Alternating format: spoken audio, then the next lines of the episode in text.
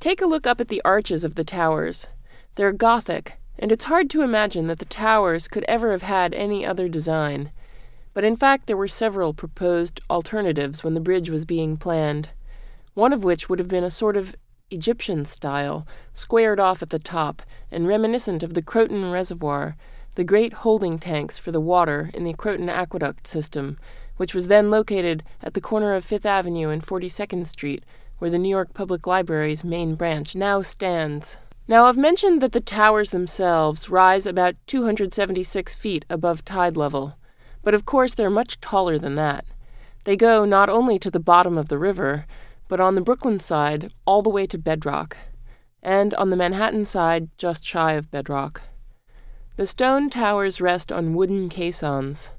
Each caisson is a hollow box that was designed somewhat like a ship's hull without a bottom then launched into the river and sunk in the location in which the tower was to rise. It was no easy matter to get them to the right place, but it was crucial. Then the caissons were pumped out, and the excavation that would bring them to a level, solid ground began.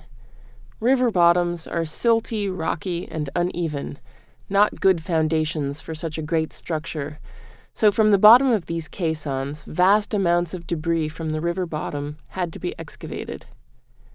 It was the sinking of the caissons that was the most dangerous and grueling part of the construction of the bridge, and perhaps also the most exciting.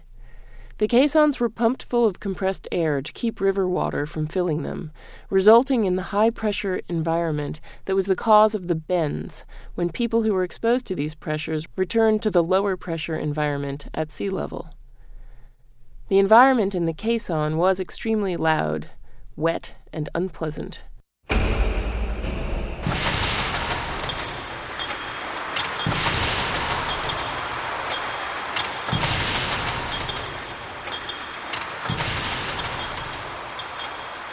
Workers entered the caissons through a small chamber into which compressed air was pumped. When the air pressure level in the chamber reached the same level as that of the caisson below, a small trap door in the bottom of the compartment was opened, and the workers could walk down via a ladder into the caisson itself. There were other conduits between the outside world and the caisson for the pumping and hauling of debris and to bring the compressed air down into the caisson. Because electric lighting had not yet been introduced, the only means of illuminating the caissons was some sort of lantern with an open flame. The engineers considered, but discarded, the idea of kerosene lamps for fear of spilling kerosene and starting a fire. But they did use sperm oil candles and calcium or lime lights, which provided a very bright light from a compressed gas that burned somewhat cooler than natural gas, which they had also tried, but turned out to make the caissons much too hot. The limelights, of course, used the same technology that was in those days deployed on the stage.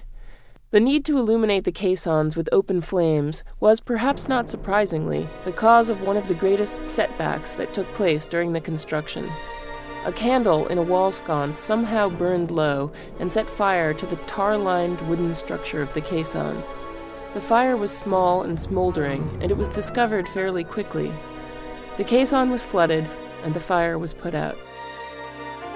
The fire damaged area was filled with cement but after the cement was put in and had set, Washington Roebling realized that they should have checked to see whether there was charring beyond the extent of the burned out areas. It turned out the charring was extensive, and it took months for the workers to drill out the cement and then excavate the charred areas in a kind of gigantic dental work. It was essential that the caisson itself be as strong as the towers that would have to stand upon it, and a foundation of charcoal would not have been stable. As the caissons descended through river mud and toward bedrock, the surface was not always even, and there were many rocks and boulders under the shoe of the caisson along the way. These had to be removed, but many of them were far too large to be removed with manual tools. As a result, workers were also constantly setting off explosions underground in the caisson, blowing up these enormous boulders. You can imagine the environment in the caisson being a kind of hell.